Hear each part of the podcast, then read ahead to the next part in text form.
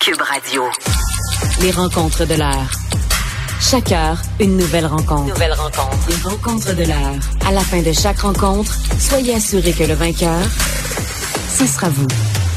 Cube Radio. Une radio pas comme les autres. Alors, vous le savez, euh, cette semaine, Jean-François Lisée est en vacances, donc euh, on parle euh, avec Thomas Malker. Salut Thomas. Hey, salut Richard. Écoute, tu parlais justement hier de, du passage de Jean Chrétien à Tout le monde en parle. Écoute, tout le monde parle de ça aujourd'hui. Je te poserai la question, Thomas. Est-ce qu'on peut mettre ça un peu, je dis pas, je veux pas défendre à tout prix Monsieur, Monsieur Chrétien, mais est-ce qu'on peut mettre ça aussi sur l'âge? Mais M. Chrétien a 87 ans, là. C'est un homme de sa on génération. Peut définitivement mettre une partie de ça sur l'âge. Mais quand il l'a dit ça hier, il n'y avait jamais eu la moindre indication lorsqu'il était le ministre, fin des années 60, début des années 70, qu'il y aurait des problèmes dans les, les pensionnats autochtones. Je trouvais ça étrange et franchement peu plausible. Ça n'a pas pris plus que quelques heures que Charlie Angus, un de mes anciens collègues, ben oui. député NPD du nord de l'Ontario, euh, il avait travaillé très fort sur un cas en particulier, une, une résidence pour un pensionnat autochtone qui s'appelait Saint Anne's en, en Ontario. Et il avait tout, tout, tout, tous les documents. Et il a sorti une lettre vraiment à, qui donne à pleurer d'une institutrice, d'une enseignante là-bas, qui écrivait directement à Chrétien, disant, écoutez, là, ça n'a pas de bon sens ce qui est en train de se passer. C'est les sévices subis, souff les souffrances des enfants, les abus dont ils sont objets. Il faut que vous intervenez en tant que ministre. Donc, ça, c'était dans les documents officiels qui ont dû être transmis lorsqu'ils ont fait leur enquête sur cette fameuse école Sainte-Anne je dis pas que le ministre lit tout son courriel. OK, j'ai déjà été ministre, je comprends ça aussi. Mais il y avait trop de bruit de fond, euh, qu'on soit pas au courant qu'il y avait des gros problèmes. Puis l'insensibilité de, M. Chrétien, lorsqu'il a fait une comparaison, oh, moins, je venais d'une grande famille, puis mes parents ont dit, si tu veux aller à l'université, il faut que tu ailles à Trois-Rivières, ils étaient à Shawinigan, il faut que tu ailles en, en pensionnat à Trois-Rivières. Oui, mais l'école de pensionnat Jean Chrétien, dont le grand frère était déjà médecin et ainsi de suite, lui est allé fréquenter une école tenue, puis avec des parents qui pouvaient le surveiller, aller le voir, faire des fêtes avec sa famille et ainsi de suite. C'est pas comparable. Et le fait qu'il a fait cette comparaison mettait un cercle autour de la tâche en ce qui me concerne. Heureusement que Michel Jean était présent, tout le monde en parle. Ouais, pour, euh, avec un classe, peu le, hein, avec le, classe, hein, notre oui. collègue Michel Jean. Ouais, ouais, Tout à fait.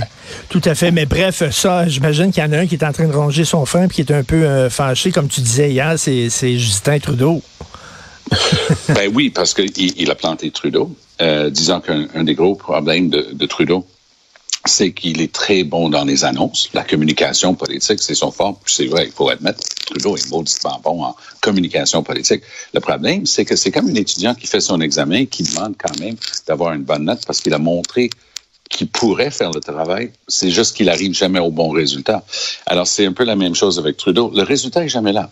Que ce soit les changements climatiques, euh, justement, euh, l'eau potable dans les réserves autochtones et ainsi de suite. Le résultat est jamais là.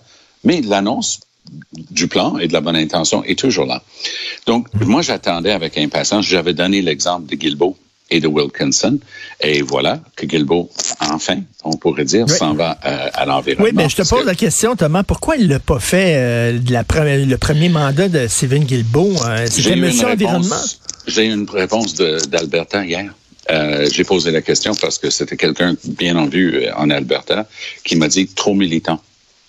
He's, he's too much of an activist. Il ah, est trop militant. Ben, on Mais, est allé le chercher pour ça. Ben oui. Et là, on est allé le chercher. C'est bizarre, ça. Pour ça, pour les élections de 2019. Mais une fois que Trudeau s'en était bien servi pour gagner, bon, gagner, il a gagné, mais minoritaire en 2019, tout d'un coup. Et il faut comprendre, la plupart des députés sont même pas ministres. Donc, il faut pas se plaindre quand tu es Stephen Guilbeault, puis on te met ministre du patrimoine. C'est pas, c'est pas rien. Donc, tu, tu, te tais, tu apprends un peu le système, tu apprends à communiquer parce que Guilbeault avait la capacité de, de, de s'exprimer comme militant. Mais je me souviendrai toujours de mes collègues à CTV, Evan Solomon. Je ne sais pas si tu le connais, mais Evan est assez sharp, merci, dans ses entrevues. Puis il, il a rabroué euh, sur sa compréhension de son projet de loi pour restreindre la haine dans l'Internet. Il a dit, mais c'est le gouvernement qui va décider ça. Il dit, non, non, c'est pas le gouvernement, c'est le CRTC. Comme si le CRTC, c'était pas un bras du gouvernement. Alors, c'était pas une bonne entrevue pour Stephen Guilbeault. Donc, lui, il va, il va aller à, à l'environnement, mais, et c'est un mais important, Wilkinson, qui est un gars qui est né en Saskatchewan, a grandi là-bas, donc connaît les ressources naturelles et son comté est en Colombie-Britannique. Lui, il va rester ministre responsable des changements climatiques en plus d'être responsable des richesses naturelles. Donc, quand Trudeau va aller à Glasgow en fin de semaine, ça va être de toute beauté parce qu'il va avoir Stephen Guilbeault pour lui faire bien pareil, parce que Guilbeault est tellement connu en environnement, mm. mais pas juste au Canada, à l'international. Et quand il va donner un discours dans, trois semaines à Calgary, ben, il va avoir Wilkinson pour lui faire bien pareil. Donc, il va avoir le beurre et l'argent du beurre. Mais Guilbeault a perdu des plumes en s'associant au Parti libéral. Il y a beaucoup de gens qui disent que c'est un traître à sa cause, que maintenant, il accepte que le, gouvernement a acheté un, pipeline, et tout ça. C'est sûr. C'est sûr, mais il est en train de passer par-dessus ça. Puis son discours, c'était, ben, ça a déjà été acheté. Est-ce qu'on peut passer à autre chose? Maintenant, pour revenir à notre discussion au départ, il faut se concentrer sur le résultat. Le Canada fait quoi? On est vraiment un des pires cancres de la classe. Donc, sur toute la planète Terre, il y a à peu près juste l'Arabie saoudite qui produit plus de gaz à effet de serre par, par, population. Hein? Alors, c'est quand même quelque chose. Et donc, Guilbeault va être obligé d'essayer de travailler fort pour obtenir un bon résultat. Et s'il le fait, c'est Trudeau qui va en profiter parce que les, progressistes, et je sais qu'on va mettre ça entre guillemets, mais Trudeau s'est présenté en 2021, le mois dernier, lors de l'élection, il s'en allait perdre, Richard, au moins une demi-douzaine de sièges à Toronto, au mains du NPD, qui, qui était dans les 24-25% Trudeau a passé la dernière semaine de la campagne à marteler qu'il était progressiste, qu'il fallait pas laisser les conservateurs rentrer, que lui, il avait un plan pour les changements climatiques, badang, badang, badang. Hey, le NPD a fini à 17% Ça a marché, mais maintenant, il faut qu'il livre la marchandise. Mais en même temps, tu sais, euh, l'auto la plus vendue au Québec, je pense que c'est la même chose au Canada, c'est les gros, c'est les Ford, comment on appelle ça? Là, les F-150. Les F-150, c'est l'auto la plus populaire. Il y a un côté cowboy chez les Canadiens. Il faut dire en même temps que... Chez ben, les Québécois surtout. Oui. Chez, les Québécois, oui, mais tu sais, les distances sont grandes aussi. Il y a des gens qui vivent en région, qui ont besoin de, de, de gens, de, de, véhicules comme ça. Euh, on vit pas tous en ville. Non, et, notre, notre collègue Stéphane euh, Bertrand, pardon, Stéphane Bédard me taquine tout le temps quand je raille contre les, F-150. Mais moi, je suis à, la campagne, justement, puis je vois que les gens ont souvent besoin. Mais tu vas dans le stationnement du Costco à Saint-Jérôme, peut-être c'est pas étonnant de voir des F-150. Mais si tu vas à Pointe-Claire, à Kirkland, là, tu vas en, tu vas en voir autant. C'est devenu un, truc standard. Donc, ce que les pays scandinaves ont fait, ils ont inventé un système bonus-malus. Admettons que tu décides que, aléatoirement, 2.0 litres, c'est un moteur, et tu payes de ça, et euh, tu payes le même prix qu'aujourd'hui pour ta, ta, plaque d'immatriculation. Si tu es à 1.6 litres, tu payes moins. Et si tu as 3,2 litres, mais tu vas peut-être payer un 500-600 dollars de plus parce que tu pollues plus. C'est un principe de base de développement durable. Internaliser les coûts, pollueur-payeur, utilisateur-payeur. Ça, ça marche. Mais, et j'ai déjà parlé, puis ah, Jonathan Julien, qui est le ministre des Ressources naturelles ici et, et de l'Énergie, c'est honnêtement un des très bons ministres, très peu connu euh, dans le gouvernement de la CAQ. C'est un gars solide. Il travaille le dossier de l'hydrogène. Le Québec va vraiment être un, un chef de file mondial en énergie hydrogène propre, parce que l'hydrogène peut être fait à même le gaz naturel. Le Québec le fait à, à partir de l'électrolyse, donc de l'eau et de l'électricité. Puis on fait du très, très bon travail. Donc, je l'ai poussé un petit peu là-dessus la dernière fois que j'ai eu l'occasion de le parler parce qu'il il est très, très généreux avec son temps. Il parle aux étudiants et tout ça. Il me dit, oui, c'est compliqué d'imposer euh, ce genre de prix-là, mais c'est sûr que François Legault est un populiste. Il va pas mettre à dire au propriétaire du F-150, hey, ça va te coûter 500 pièces de plus. Ben non. Ben non. Écoute, Thomas, en parlant de François Legault, euh, j'ai lu Le Devoir aujourd'hui, j'ai pensé à toi. Le texte de Marco Fortier. Il y a des experts chargés de créer le nouveau cours, le fameux cours Culture et citoyenneté québécoise, qui, euh, il y en a qui ont démissionné, il y en a qui sont vraiment frustrés, ils se sentent instrumentalisés. Ils trouvent que c'est un cours qui est trop politique. Je dis, ah, tiens, ça, ça va faire plaisir à Thomas, ça. Ben, en fait, euh, nos, collègues, deux, journalistes dans le Journal de Montréal, aujourd'hui, vont encore plus loin.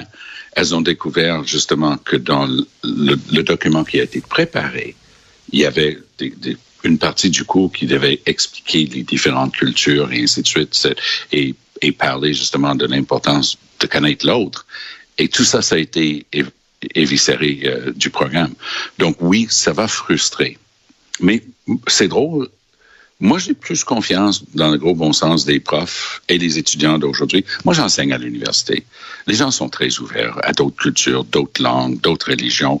Euh, c'est un fléau au Québec d'avoir du commentariat qui tout le temps est en train de friser la ligne, de, d'essayer de, de taper, de casser du sucre sur les autres. Il y a des gens qui font des commentaires comme si une religion savait mieux parler à Dieu qu'un autre. c'est des trucs invraisemblables.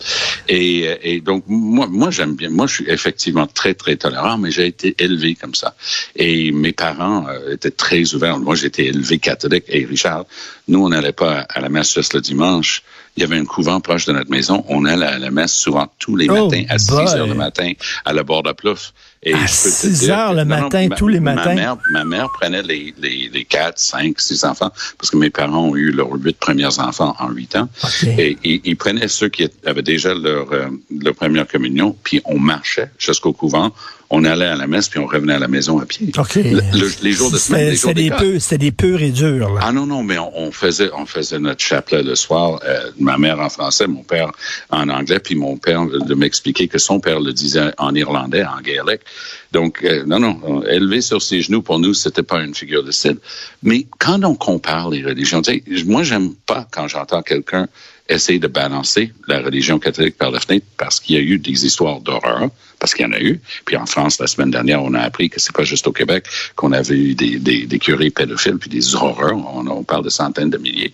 Mais on balance pas une religion puis des croyants par-dessus le bord parce qu'il y a eu des histoires d'horreur. Et les gens font la même chose souvent avec l'islam. Ils disent, ben, un tel, c'est un radical, puis tel événement, c'était des islamistes.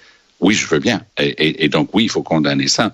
Mais on ne peut pas balancer une religion par-dessus bord pour autant. Mais c'est pas ce que fait, fait le c'est pas ce que va faire le cours. Euh, le, le, le, le, cours de, de, culture québécoise. J'ai trop confiance dans les profs. Euh, ce cours-là, moi, j'ai l'impression que ça va être intéressant. Non, non, mais tu sais, le, cours, d'ailleurs, euh, Mathieu Boccoté va en parler un peu plus tard dans l'émission, puis veut défendre bec et ongle ce cours-là. Mais tu sais, on a le droit de dire qu'on est fier de, on est fier de notre culture, on est fier de notre histoire, on est fier de notre passé, on est fier de, de nos valeurs. Ce n'est pas être chauvin, ce n'est pas être fermé euh, face aux autres, ce n'est pas être intolérant.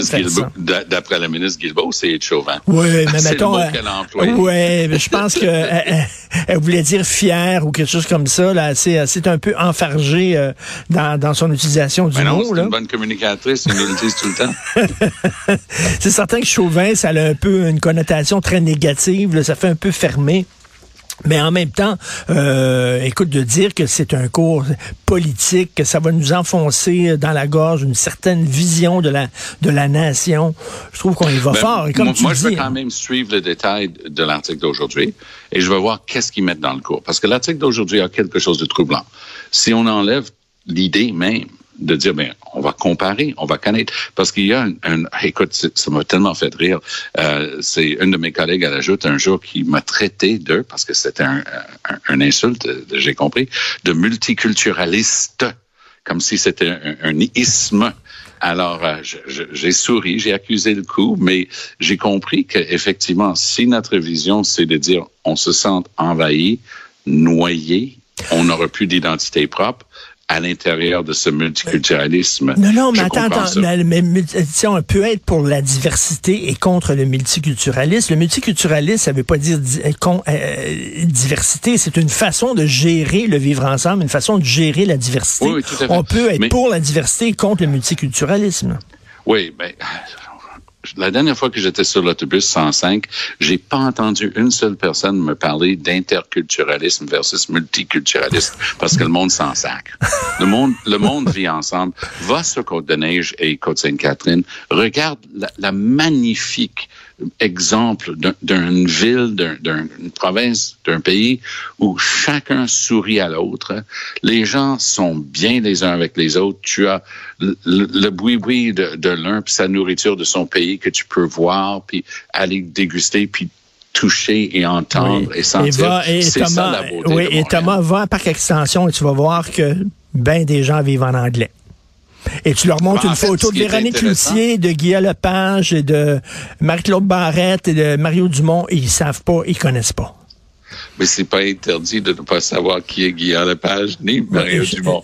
Ce que j'essaie de dire, c'est que si tu vas dans ces familles-là, parce que moi, c'était dans ma circonscription quand j'étais député d'Outremont, pendant les premières années, j'avais une bonne partie de Parkex, Parkex comme on l'appelle dans mon comté, puis je connaissais les familles. Puis quand tu allais dans ces familles-là, avec des parents qui venaient de, ben, disons, Pakistan, euh, il y a des dizaines d'années, les parents avaient appris un petit peu le français, mais les enfants parlaient le québécois, et je dis le français d'ici, là, sans accent, parce qu'ils étaient des enfants de la loi 101. Écoute, il faut se laisser parce que je sais que tu as la messe. Il faut que tu ailles à la messe, Thomas.